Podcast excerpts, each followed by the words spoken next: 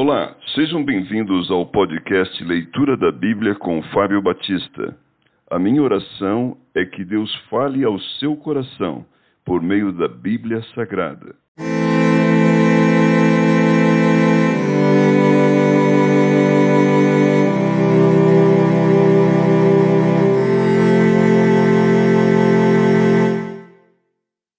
Primeira Samuel capítulo 31 a derrota de Israel e a morte de Saul.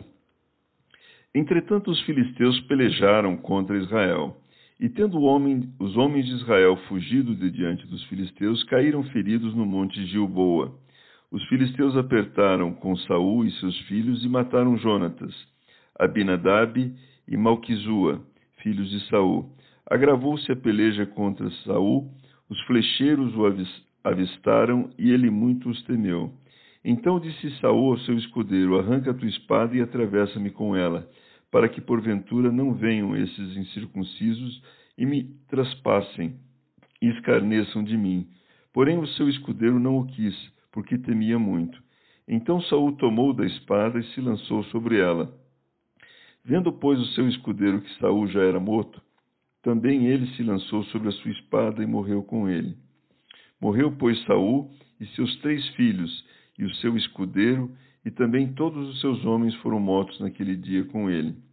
Vendo os homens de Israel que estavam deste lado do vale e daquém do Jordão, que os homens de Israel fugiram e que Saul e seus filhos estavam mortos, desampararam as cidades e fugiram, e vieram os filisteus e habitaram nelas. A sepultura de Saul. Sucedeu, pois, que vindo os filisteus ao outro dia a despojar os mortos, acharam Saul e seus três filhos caídos no monte Gilboa. Cortaram a cabeça de Saul e o despojaram das suas armas. Enviaram mensageiros pela terra dos filisteus em redor a levar as boas novas à casa dos seus ídolos e entre o povo. Puseram as armas de Saul no templo de Astarote e o seu corpo afixaram no muro de Bet-Sean.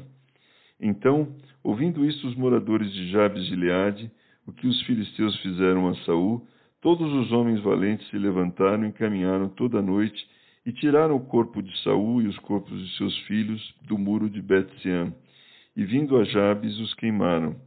Tomaram-lhes os ossos e os sepultaram debaixo de um arvoredo, em Jabes, e jejuaram sete dias.